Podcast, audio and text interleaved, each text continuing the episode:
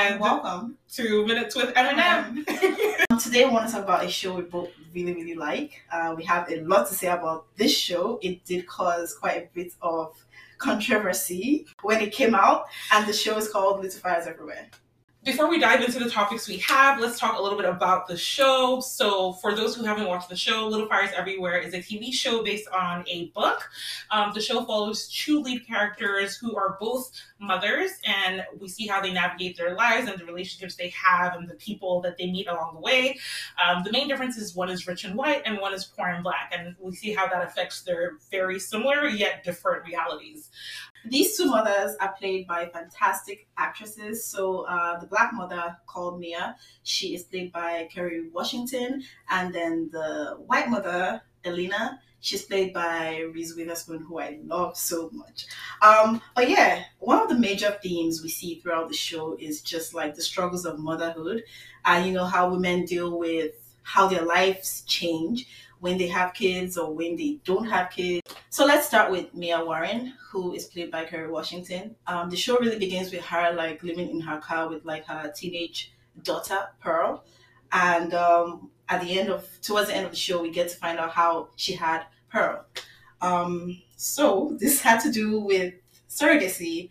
Um, she growing up, she really wanted to go to art school, and she needed money to go there, and her parents weren't supportive of her like going to art school so she really needed money and that is how she got into the situation where uh middle class right? Middle class. I mean honestly they were rich. Their house okay. was big. And rich. Those i mean rich those days what year was that? Uh 90 80 something. No but they had money. Their house was fancy. Okay. also they were basically doing oh but you know what? They didn't do ivf they were literally just inseminating her. So i guess technically that didn't cost any money but that house was nice. Okay so a very rich black family reached out to this teenage girl on the subway. First of all, he stalked her. Imagine being stalked by a man and then finding out that he was just he, like, so she was being stalked by this man.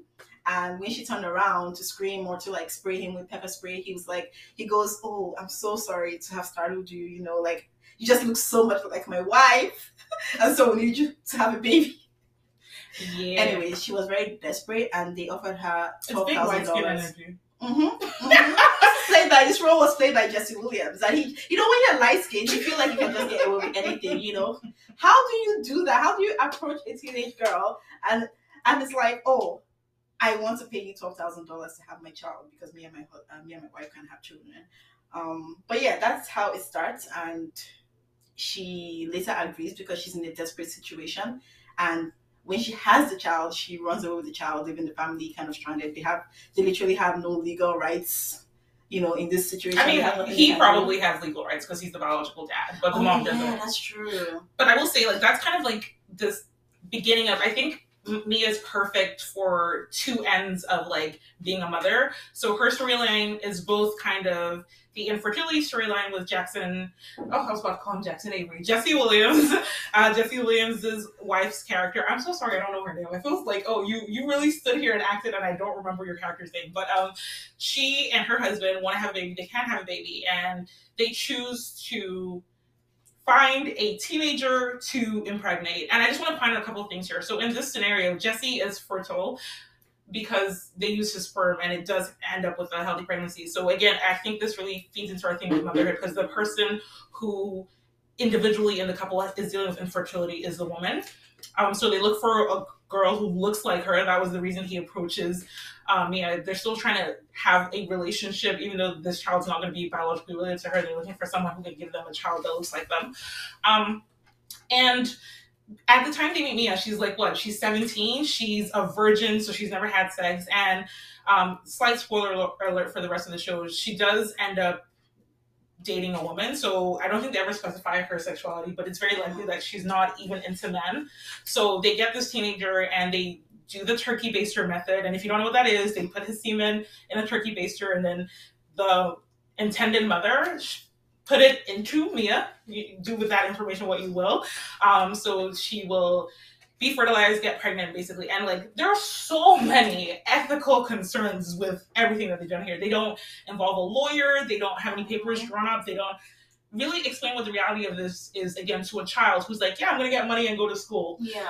Um, and I think that's an example of how desperate people can be when it comes to infertility, which is something we see later on with Linda. Um, and before we move on to Linda, I just want to point out that Pearl is a 17 year old who thinks she's going to get money and give away baby, and it's no big deal, and it's so easy, and things happen in her life. Um, her brother dies, some other things, but her keeping the child to me is not a wrong. Like she was pregnant for nine months and then had a baby and was like, I want to keep my baby, and then she spends the next 17 years moving from state to state, scared that she's going to get caught, but like has she done anything wrong? Was she not tricked by grown-ups, adults who tell her it's okay for her to give away a child before she's ever had sex? That's uh-huh. an insane thing. Uh-huh. Um, it's weird because why is 17 year old? They because they look like your wife. No, but like you know what? It's because they wanted someone young. They wanted someone manipulate. Like yeah. you could never get a thirty-five year old yeah. to do this. Exactly. So um. that's weird. And so she's on the run with her child, which means like they don't stay in any city for a long period of time so they keep moving from cities to cities. And it's also you know an artsy thing you know she she finds art and inspiration in the cities. And for pearl that's just kind of annoying because she never gets to be grounded. She never gets to like call a place home and like make friends and actually socialize like you know like normal teenage girls have a sense of stability. Exactly. And it's also like they also kind of live in their cars sometimes. And to Pearl, it's just because they are struggling. And to Pearl, she basically thinks of her mom as like her best friend, someone who's struggling and like who would do anything to feed her. And then, you know, spoiler alert, I mean, at this point, it's just all spoilers, but we later find out that, you know, she is living in poverty by choice because she is a big artist and she has like really good paintings that she can sell whenever she feels like the cause is right. So that's a little bit about Mia's introduction to parenthood and motherhood and what that was, which again, super unethical. Yeah. And although she has a lot of flaws as a mother to Pearl, I want to point out all of her running and the instability that Pearl faces basically starts with the fact that she was a teenager at the beginning who didn't know what she was getting into. Yeah. Realistically speaking, she didn't actually have to run for 17 years. Like, yes, she would have rights to that child. There was no legal paperwork, and she's biologically the mother of a child she wants to raise. Mm-hmm. She probably would have had to have a custody kind of division between her and Jesse's character. Yeah. Potentially, they probably could have gone a bit more because they did have money to win a court case. But at the like after 17 years, they're not going to take your child away from you. But she doesn't even know that. She's still living with all this fear and panic yeah. that she's going to get caught, which doesn't justify all of her parenting choices. But again, is why you shouldn't approach a 17 year old and go, hey, have my baby for me. Um, but looping back to infertility, which is what puts me in the situation, we have another character in the show named Linda, who is, I guess, quote unquote, best friends with Elena, but like best friends in the way where you hate your best friend, so maybe frenemy, but that's not even the point. Yeah, Elena is the uh, white rich woman living in you know suburban uh, Ohio. Ohio has, is that where they live? Yeah, it was Shaker Heights, an actual city in Ohio. Um, so as I mentioned, um, Linda is Elena's best friend, and that's how we're introduced to her as a character. We find out that she has been struggling with infertility basically for the entirety of their friendship, and considering at the time the show starts, her oldest kid is like 18, so basically for 20 years. Um, Linda has been trying to have a baby. Um, we actually get to see a little clip of her and her husband in a hospital room, operation room, a while ago, where it seems like she's lost a pregnancy. So they've had multiple losses. They've been trying to get pregnant. It's something that didn't happen. And at the time that we meet her, she has adopted a baby um, called Mirabelle. Okay. Uh, um, and throughout the entire story of the show, which includes side characters that we'll talk about a little bit, um, we learn about the birth mother of the baby she's adopted, and we see the lengths that she's willing to go to keep this baby that she feels that she has earned with her years of infertility. Um, Miss Anne brought up that Elena also has four kids, which we you know, they're the main characters of the show. But part of that, her having those four kids, is that we see an interesting dynamic between Elena and Linda, where Linda is like not ridiculously, emotions are complex, life is difficult, but she's extremely jealous of Elena's life and the fact that she has these four healthy children that she kind of takes for granted. Um, yeah. We see kind of a flashback at a point where they're having dinner together and they're drinking, and Elena doesn't have anything to drink, and then she goes to throw up, and Linda like has a mini breakdown at the table. She's like, "Not again! But not again! pregnant again!" She is a fertile myrtle. She keeps getting babies. She keeps catching the sperm. We don't know how. We don't know why. Yeah, and it's just interesting. Like I know infertility is such a sensitive topic for a lot of women, but um, I just can't wrap my head around like the lengths women go to sometimes to get to just have a baby because like the entire saga we will talk about like the court case and everything like later on in the show but like the entire saga just made me feel like you would actually think she gave birth to this baby you found this baby outside a fire like Fire fire station. station and now like she, you, you just gave her a different name like and fair enough fair enough like i mean that's really how a lot of adoptions in those days actually And girl, even up. these days. yeah, even in these days, like you just find a baby and you're like, oh, cute baby, we've always wanted. you know, God has finally sent us this baby. But like at the end of the day, it's like rich white people just take what they can. No, but you're right. And the thing is, grieving is hard. Working through dreams not being achieved is difficult.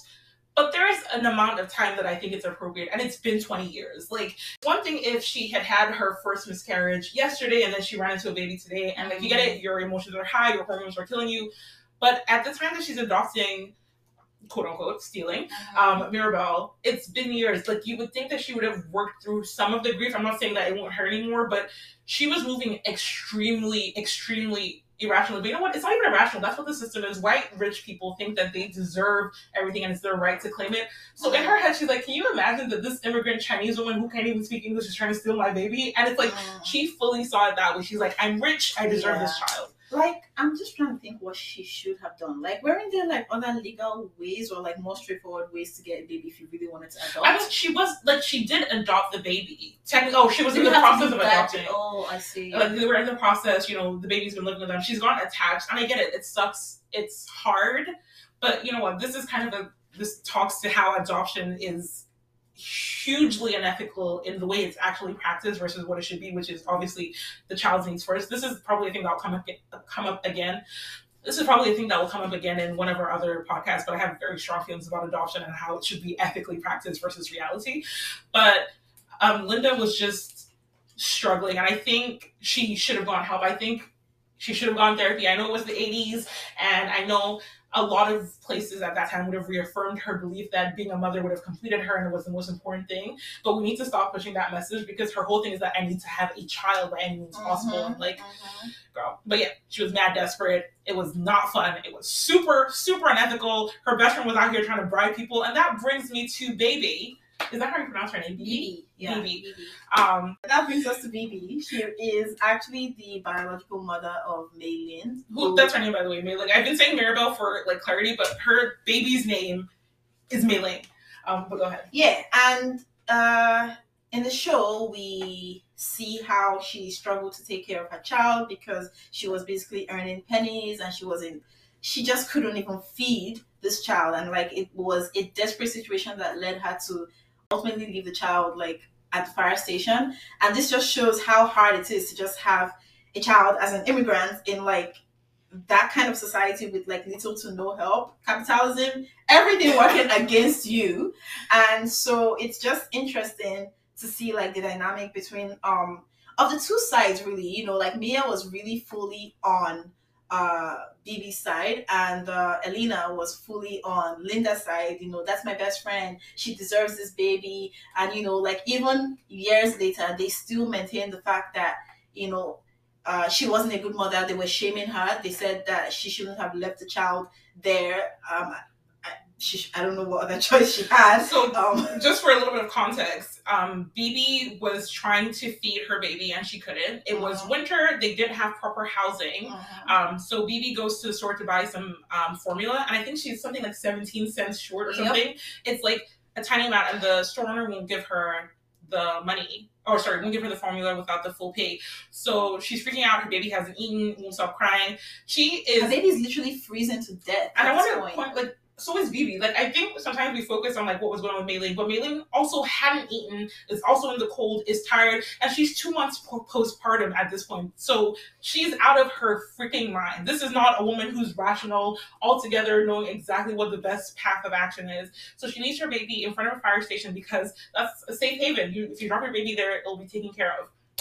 Um, she also like after she does that, she like passes out and wakes up in a ho- uh, in a hospital. Yeah. She passes out, wakes up in a hospital, and the first thing she does is kind of ask for her baby. So literally after a little bit of time with electrolytes and a place to sleep Mhm. on, her first thought is, I want my baby back. And I like I think that's so important because it wasn't like she waited six months and was like, oh, you know what, I changed my mind. She immediately regrets the decision that she made out of desperation to save her child's life. And if that's not being a good mother, Then I don't know what is. bruh.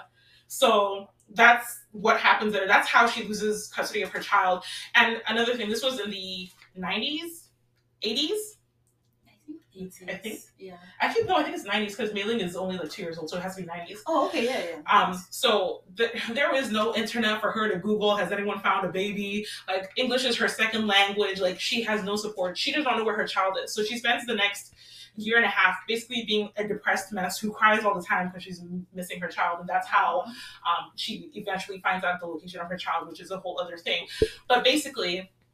This woman wants nothing more than to be a mother to her own child.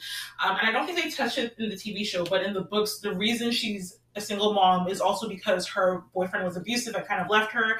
Um, so she's like struggling on so many different fronts. And none of them are, I don't want this child, I don't want this child, I don't want what's best for this child. It's I've been put in a situation out of my control and I'm trying to do what's best. Yeah, literally the fact that if they just, you know, took the money from the mcculloughs and giving it to her, like she would be fine. Because that was their main argument in court. They were basically like, you know, we we deserve to be her parents because you left her out there in the cold and you were earning like two dollars per hour and you, you couldn't take care of the child, blah blah blah. And she was basically saying, This is my child. I carried this child for nine months. You know, I know I can raise her up in like my traditions. I know the traditions. You really don't, and you don't really care to. They didn't even care about that. That's the funny thing. You gave her a different name. She's clearly Asian. You can see that it's an Asian baby, and you're like, no, um, this is this is my baby, She and might like, look Asian, but she's spiritually white.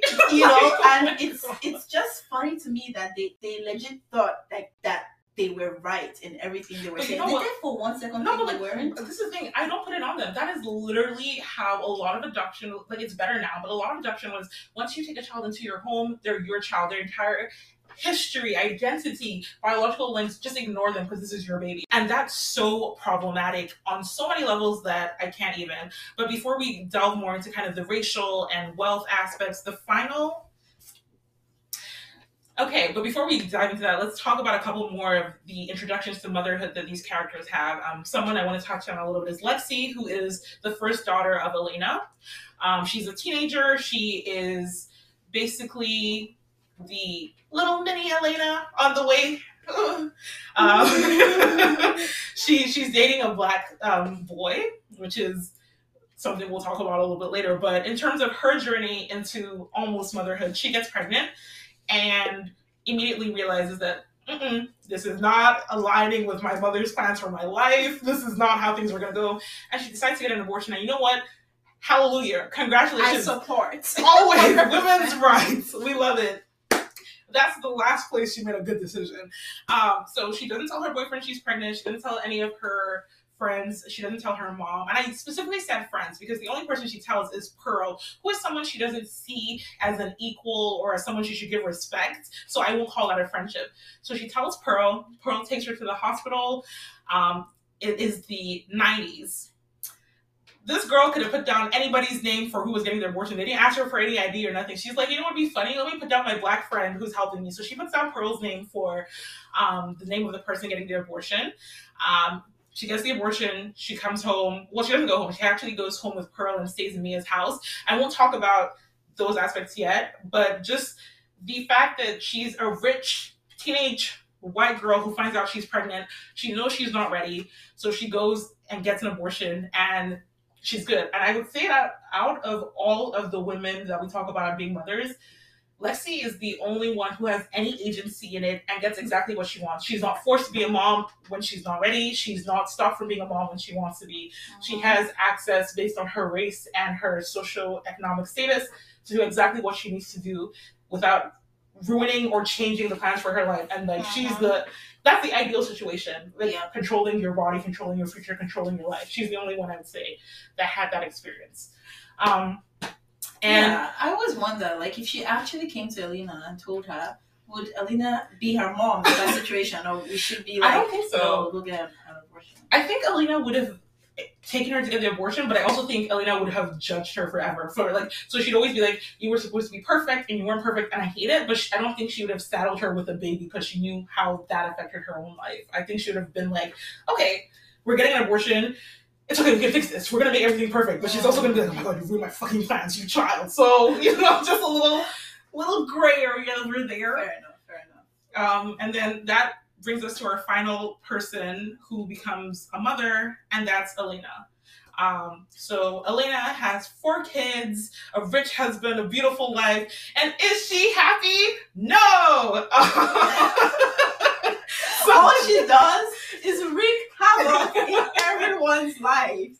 And um, but what we really wanted to talk about is, you know, how kids can, you know, really affect your life in different ways, especially when you it, it's unexpected and you and you don't really uh you're not really expecting it or planning for it. or planning for it basically. And that's what we see in her and Izzy's relationship.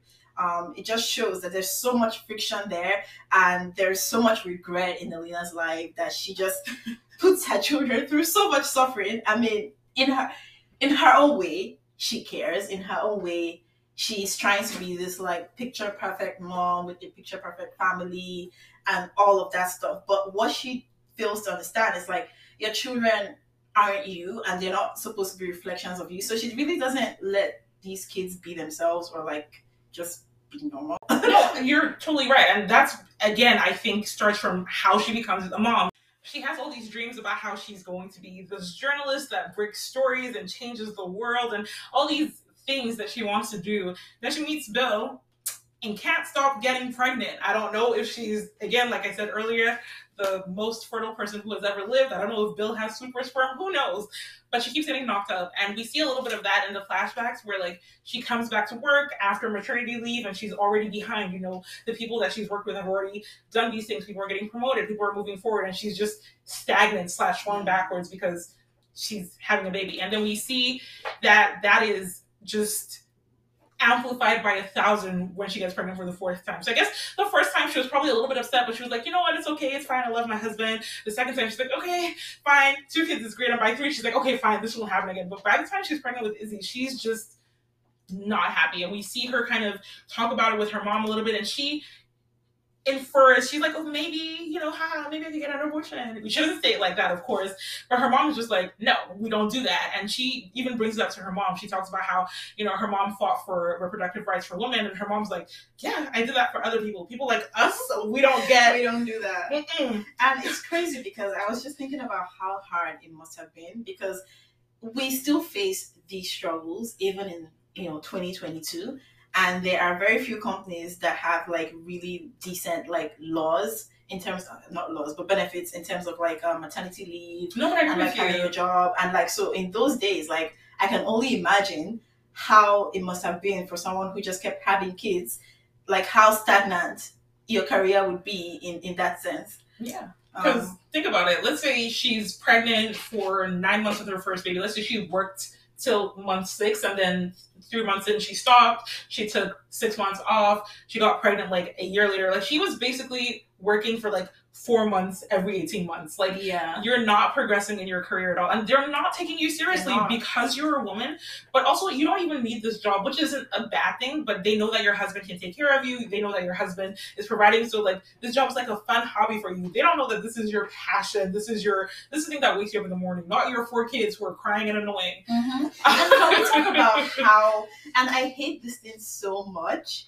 I don't know who to blame, society or, you know, TV shows or whatever, but I just hate how the husband was basically just like a figurehead in a situation. Like, I hate how it's so easy for men to remove themselves from actually feeling like all of the, uh, I don't know the words. the brunt of parenthood. yeah the brunt of parenthood because he was just there like even when uh she and izzy butted heads he would just come in and be like you people are causing drama so please stop. You know like zero parenting ever. He was just like Elena stop. Izzy stop. I'm off to work you know? And that was how it was throughout. And even like with the fourth baby like you can clearly see that your wife is struggling and he didn't even kind of jump in to help or anything. And the fact that he wasn't even blamed for it in any way you know and all the kids still loved their dad and like he was this cool dad. And i was just like what the fuck no, but you're right. How did that happen? because Elena, so Elena, I think struggled with every child, but particularly with Izzy, not just the pregnancy and wanting a child,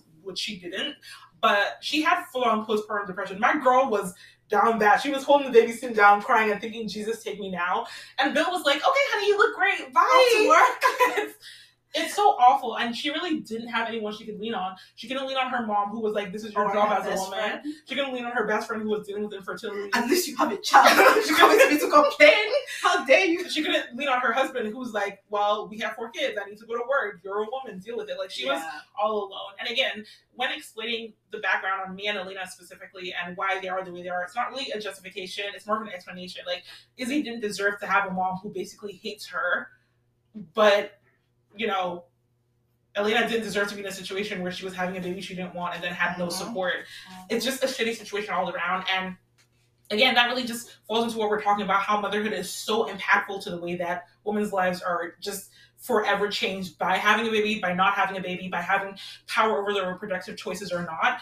All these things just affect their future relationships and the way they view themselves and the lives that they live and their careers. Because we talk about Mia being an artist a little bit and, you know, she gets to be wild and free and she takes all these photographs. But like Miss Ann said, like that meant that she was moving from state to state with her child who had no sense of civility. Like, is that good?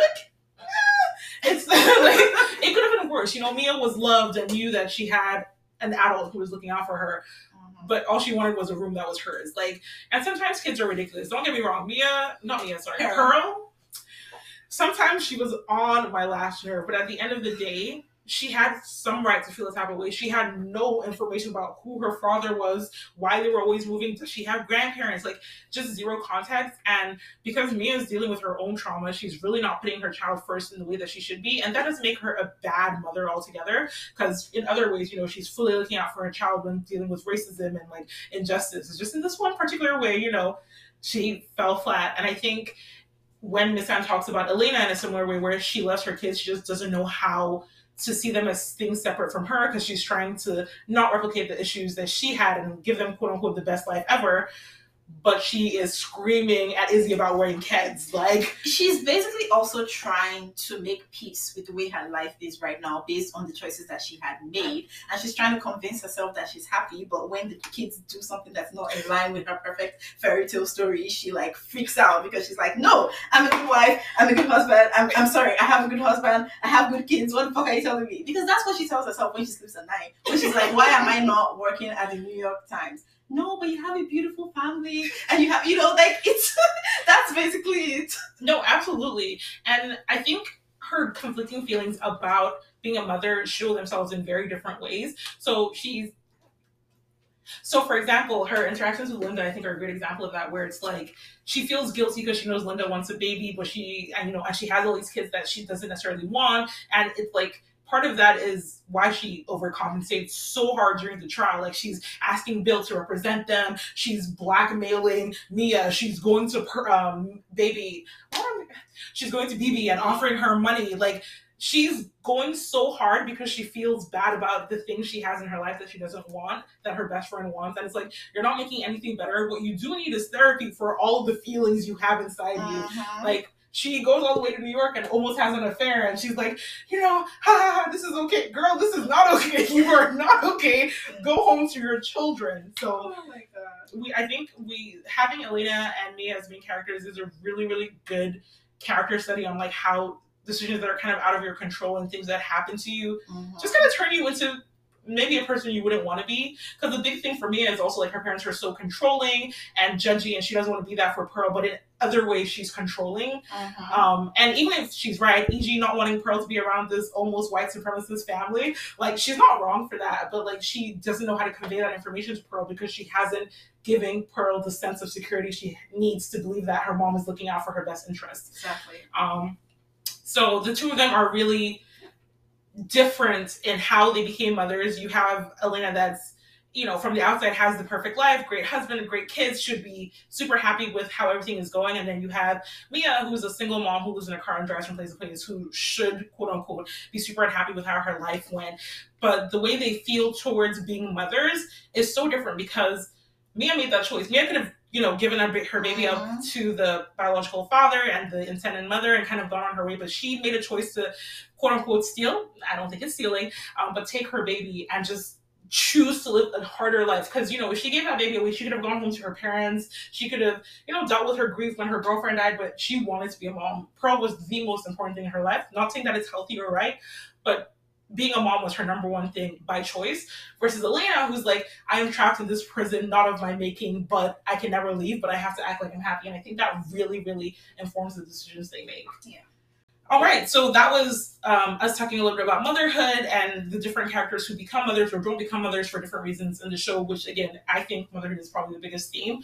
Um, but we also wanted to talk about race and socioeconomic class and how that again is a huge theme and affects everyone on the show in different varying levels. Um, obviously, we're going to start with race. Um, we've already talked about that quite a bit, um, and it's the first main thing you notice when meeting Elena and Mia because.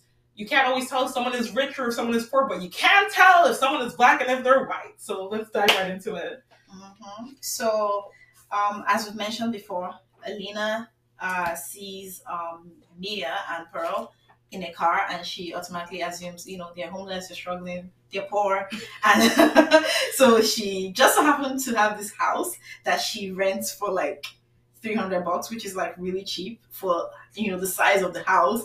And this is like the biggest place i'm sure pearl has ever lived in. But you know it's just out of the goodness of her heart. And you know you also see her like trying to do this white savior thing. Not trying to she was basically doing this whole white savior thing where she's like she's trying to get uh, mia to work for her as a maid A maid. or a house manager. That's what she called it. Um, but because she sees that Mia is trying to get a job and she wanted to work in this uh, Chinese store, which she ended up still working at, and she's like, "No, no, just come work for us. We can pay you anything you want." It's like basically giving someone money and they haven't even asked you for it or even told you that they needed money. It's so funny how upset she was to find out that Mia was on the cover of New York Times and she's actually an artist who is prominent and who is trained in one of the fanciest art schools. And you know she's she's not someone that was just living in a car. And I, and I don't know I think uh, Bill her husband was just like I don't understand why you are so upset by this. She took advantage of us. No she didn't. She was in her car and like you approached her. And you know like it's it's just very weird um yeah That's actually a good like. So when looking at race on the show, I think it's like something that they do really well is kind of like they show how covert racism can be. So if you ask Elena, she's like, I am not a racist. I'm a good person. I voted for. I'm sure she's right now one of those people who's like, I voted for Obama. But she talked about you know how hip and cool she was, and there are certain storylines or sentences she makes throughout the show where she thinks like she's progressive. I wouldn't say liberal because they give really strong like Republican vibes, but definitely progressive. Mhm. Um, but it shows itself in so many little ways. Even things like so Lexi's boyfriend is black, which we mentioned. So Lexi has a black boyfriend who is very much who very much knows that he's black, you know, and he also knows that his girlfriend has a family who is um how do I put this? who doesn't see color.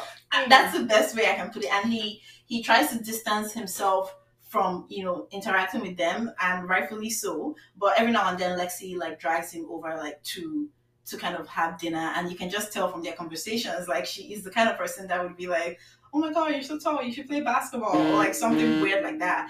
And so when pearl started hanging out with the family she makes this comment where she's like oh my god you guys would have so much in common. And i'm just like how do you know?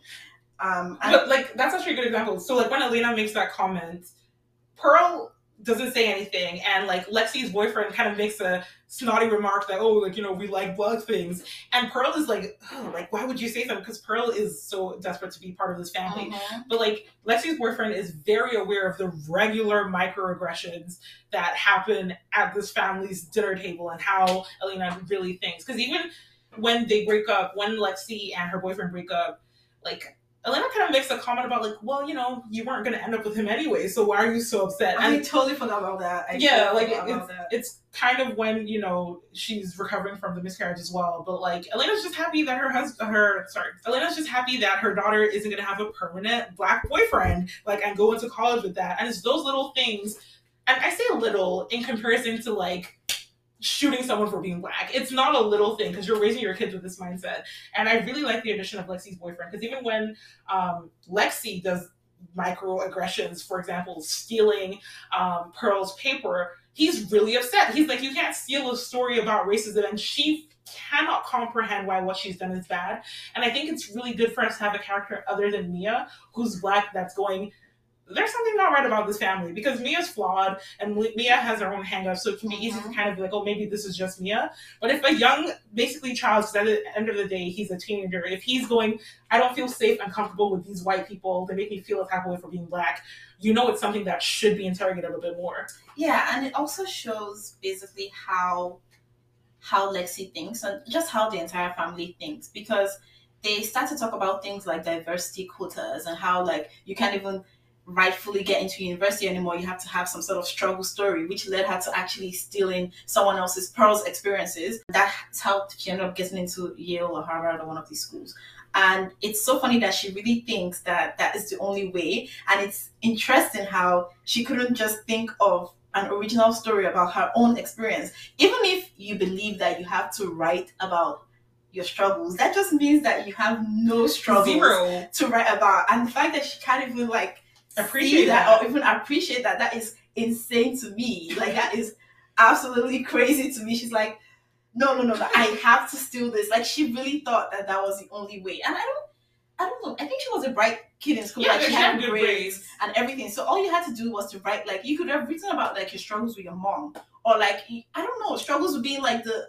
No, but you know what? Anything. It's part of it's it's part of racist rhetoric that minorities and people of different backgrounds have preferential treatment mm-hmm. and like oh because they're black they get treated better because they're women they get treated better and because that's a little bit of what elena and bill believe and they bring it into the household lexi's like taking all this stuff and then she's like oh yeah like people who are different from me who aren't rich and who aren't white have harder lives, but it gives them better rewards. So I have to try and take a little bit of it. Like that's crazy. You already have everything. Like, you want to take a little bit from someone who has less than you. That is insane. That's insane to me. Like, and, and it's just just funny because out of like considering what she does le- later with putting Pearl's name down for the abortion, somehow still the essay still isn't that bad because she's put Pearl's like.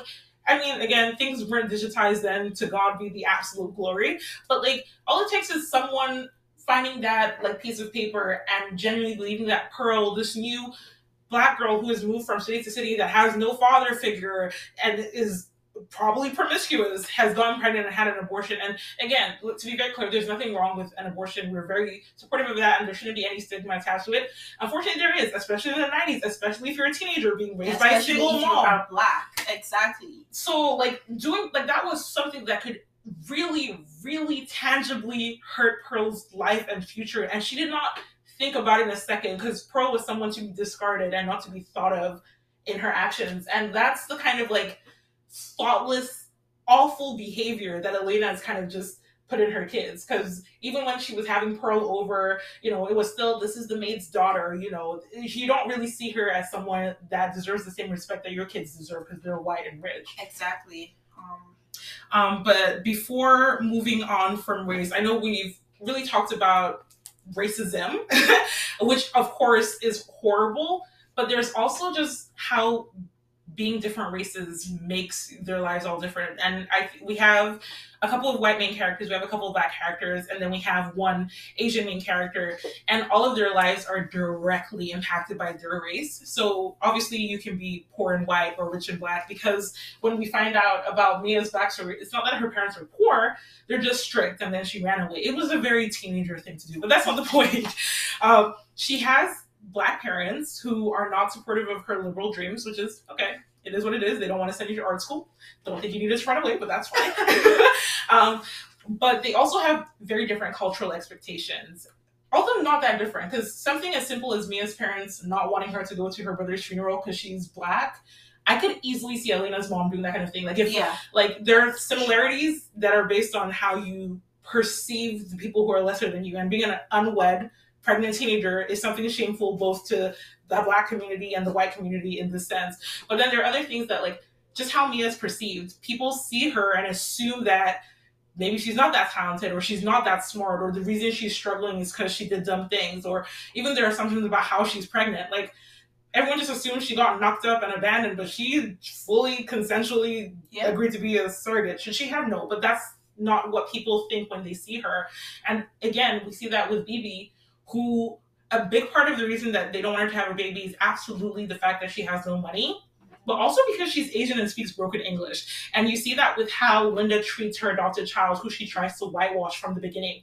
She changes her name to Mirabelle. She doesn't know which Asian country she's from and is just throwing everything at the board when celebrating her. She doesn't respect her Asian background or heritage. Yeah.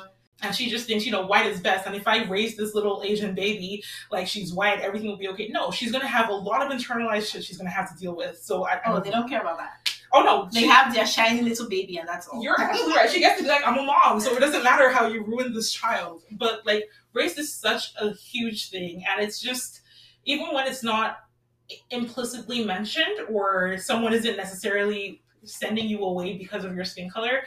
The way these characters' lives are lived are entirely based on their race. And I think we can even see that slightly with Jesse's character and his wife, where it's like they just went to get a surrogate, which they shouldn't have done, but they didn't even seem to bother with adoption. And that's the thing, like, if you're a rich white family, you're more likely to adopt a baby than if you're a rich black family. Because it wasn't like Jesse's character didn't have money. They just figured it would be easier to grow a baby than to adopt one. Versus the McCulloughs, where they're like, yeah, we're just gonna steal a baby, call it ours, and the judge is gonna rule in our favor, which is exactly what. that's what happened. So it's it's really really frustrating to see how. I mean, things are better now. It's we're 20 years on. Things are slightly better, Slightly. slightly Yeah. but it's it's really frustrating that like there's no recourse for the way that people assume your life is going to be or should be because of your race is affecting your actual real life. Yeah, and it's it just leads into like adoption and like everything that happens around it. I don't think people really understand the kind of identity crisis it causes in your children, like especially if they have no idea where they're from or like it's just something that's like swept under the rug. Never like they're just supposed to be grateful that you picked them out. You know, You without us, them. you know, you would have frozen to death or something, and that's just like what your entire life is. And you know, they get very like uh, I would say hurt ish when like they find out you know that the child has been like googling They do, they get trying hurt. to find who their real parent is and like ah, And they they is a generalized term. Obviously there are some great adoptive parents right there, but there are a lot of people who act like they own their children. And you know what? It's not just adoptive parents because biological parents do it too. Mm-hmm. I just think with adoptive parents, there's an additional layer of fear that you can quote unquote lose your child with the fact that they have other parents. and But, that's understandable like that is the fear is understandable but the fear needs to be worked on. Like it's Yeah. on the adoptive parents to deal with their shit and not for the adopted child to grow up with all this baggage because your parents didn't deal with it. And that's why I am Team Bibi. she look, she took the baby and some might call it kidnapping. I call it what's the word? It, it was right, is all I have to say. she was reclaiming her time She was reclaiming her child. her child that was restitution. It was her child, and it was what's best for her at the end of the day. It again, not to minimize what Linda's going through, but like she wasn't in the right, and if if Bibi was white or if she was wealthier, if either of those things were different, she would have gotten her baby back. And it sucks that she didn't because she was a poor immigrant. And I like that the show kind of highlighted that. Um, but yeah, the race aspect is it just shows itself in different things. Even when um, Pearl is trying to get into a math class, advanced math, because she's really smart, um, and the school counselor is kind of like, "Mm, "We're gonna keep you at your level," because she just assumes that she's dumb because she's moved from school to school and she's black, and it takes a white woman, Elena, stepping in for Pearl to get access to the education that she needs. But it's like, why should a child have to fight that hard to get access to better Mhm. education? It's just such garbage. Yeah, and can we talk about Pearl and Elena's relationship? Because I found that very interesting. Um, I wasn't sure if it was because um she, of the way she grew up or the way she lived, and like all the things that she lacked, that she was so drawn to Elena as opposed to her mom. Because she, it, it, it became a thing where like she kept like leaning towards Elena for everything that her mom lacked or like that she thought that her mom lacked basically. And she's like oh why can't you just be more like Elena? She she lets me have all these things. And you know she's she's so nice. And Elena loved it. She ate that shit up so much. She was like yes! Can we switch? You have Izzy I have her. But you, know, but you know what? I get it though. Like I don't get it. Like I condone it. But to Elena, through her screwed up eyes, Izzy, not Izzy, yeah, Izzy has been fucking with me since the day she was concepted, conceived, conceived, Conceived. since the day she was conceived. And now there's a child right about her age who loves me and wants to do the things I want. And I didn't even give birth to her, so this is evidence that I'm a good mom. If Mhm. another child can come into my household and be like, "You're a good mom," then the problem isn't It's me. me. It's Izzy. Izzy's the little demon child, and that's really the high that Elena was feeding off. Especially because she hates Mia, so Mia's child being like, "You're better," gave her everything that she needed to feel good about herself. And with me, um, with Pearl, it's the same thing where it's like she she was seeing a rich family, which I think the money was definitely part of it, but some of it was just from the outside. It's like four siblings who love each other and they have a present dad, and like they Mm. do Christmas cards, and it's a sense of family and home. stability and stability. that she never had. Exactly. And it's easy for her to yearn for that. Because even little things like when she wanted a bike and she got a bike, and Mia's like, absolutely the fuck not. She built her a I'm bike. build you a bike. I am Bob the Builder. You don't see my art studio. You come and say I want to buy a bike. How much is it? And like, it's one of those things that from Mia's perspective, she's like, okay, I don't trust Elena. I don't trust the Rich- Richardsons. I don't want my kid to collect things from them and feel indebted to them. Um, so I'm going to do something so my child doesn't feel left out. Exactly. But Pearl is seeing, oh, my mom doesn't want me to hang out with my friends or have this good experience, and she's making me a bike, which is gonna look weird, and I'm gonna stand out from the other Mhm. kids. And it's just kids being kids, and I, you know, I don't fault her, but it's those those little things Yeah. that have Pearl going, oh my god, things are so weird with Elena. Her kids get, you know, brand new bikes. Mhm. I would want my, Mia's bike though. I know it was so It- it nice. was so She, she, she worked on it. Like- um, but yeah, and there was also this whole dress thing that you know Lexico had this fancy dress to go to the prom, and like uh, I think Mia got upset about it because she didn't tell her. And to be honest, like I think Mia would have bought her that dress if she really wanted it. You know, like if she came and was like, "Hey, mom, like I need a dress for prom," like. I mean, she would have sewn the dress. she would have sewn it. You know, like fair enough, but like No, like you, even if she was going to sew it, the thing is, me no, Pearl doesn't feel comfortable coming to Mia to make requests that are financial because she knows they don't have money, and that's Mia's fault. yeah, Because you do have money, you're using it for other things, but you could help your child feel less like you're poor and struggling. Not that there's anything wrong with being poor, but Pearl clearly feels a type of way and you're not addressing it in a healthy way. Instead, you're trying to force her not to be friends with people that make her feel good. Because, like, did she have any other friends at the school? It was Uh-huh. No. just the Richardsons. No. And, like, even things like Mia being the maid at the Richardsons household is like, yeah, now Pearl has to, like, every day see, like, yeah, we are not on the same level. exactly. Moral of the story is therapy for everyone because honestly, like there was no reason like for Mia to kind of withhold Pearl's background story from her, and the fact that she had to find out from Elena was a whole other thing because now it's like, oh, so you actually have access to what fifteen thousand dollars or how much did she sell? Like, I feel like it was like 50000 or something. Yeah, Like, ridiculous amount of money. ridiculous amount of money, and we are living like this. Like we literally, I literally had to beg you to buy bread for me. That was the first scene where like she really wanted this bread, and she stared at it, and the mom was like, "Oh yeah, you can add it," and she was like, "Oh, thank you, mom." Like only for her to find out that there was this.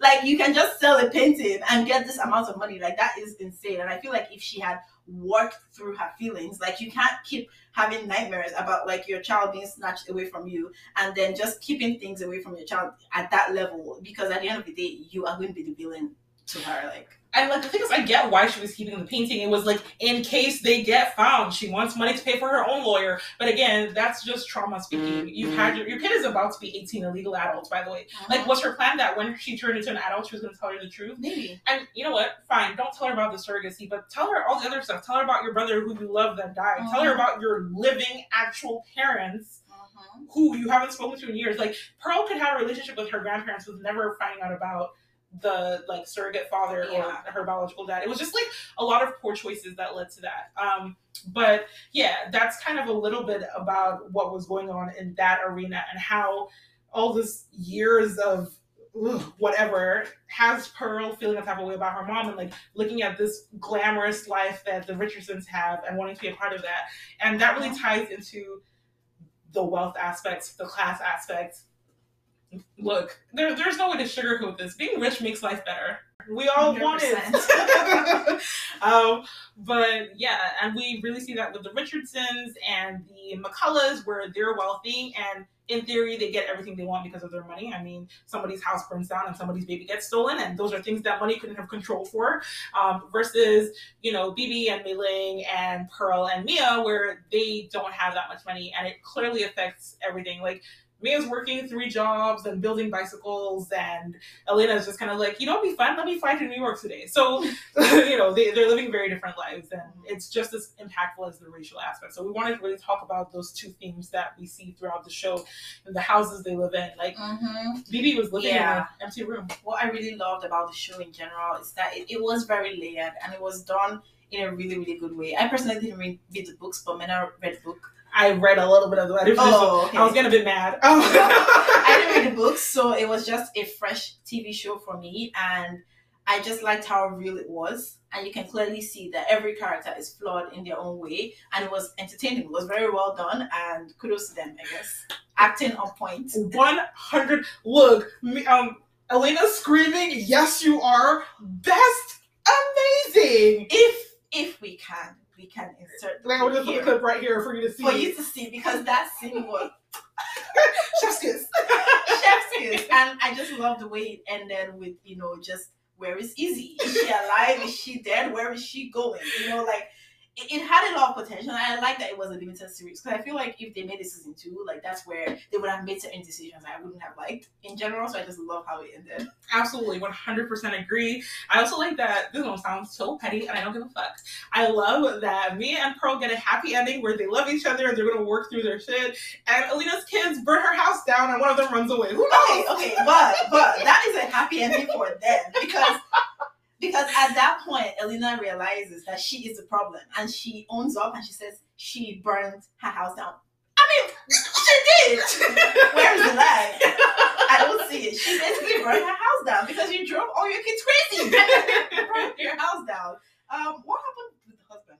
Oh, like he, he it's like he's gonna come back. Like he just wasn't there when they oh, burned the house down. Oh. Like he was mad, and you know the kids decided to burn the house out at midnight. They're just like, "Mom is evil!" like it's burn this shit down. Um, but yeah, I really like how it ended for them, and hopefully that makes Elena do some like self reflection, introspection, change. Could it be me? Am I the problem? You know, am I the villain? um, but no, it was really, really good. And if you haven't watched it and you don't care about all the many, we spoiled the whole entire show for you, girl. But if you want to watch the show still, please do. It's fantastic. It's one of the shows that Reese Witherspoon's company made into a show because she liked the book. She has been killing it lately. She knows what she's doing. She knows what she's doing. Um, but yes, watch it fantastic. Kerry Washington always kills it. She even does the lip thing a little bit if you're a Scandal fan, so look out for that. Um, but yeah, this is probably one of like our heavier. I feel like this was kind of a yeah, little bit serious. Heavy, yeah. yeah. there was a lot of us talking about these are the ills of the world. um, I promise a lot of our conversations are way chiller, much happier, less consequential in the real world. So please tune in. And if you do like the serious aspects, we'll be doing that as well. So let us know what you think we should talk about or what we should watch and review. But, yeah, and thank you for listening. Yeah, thank you.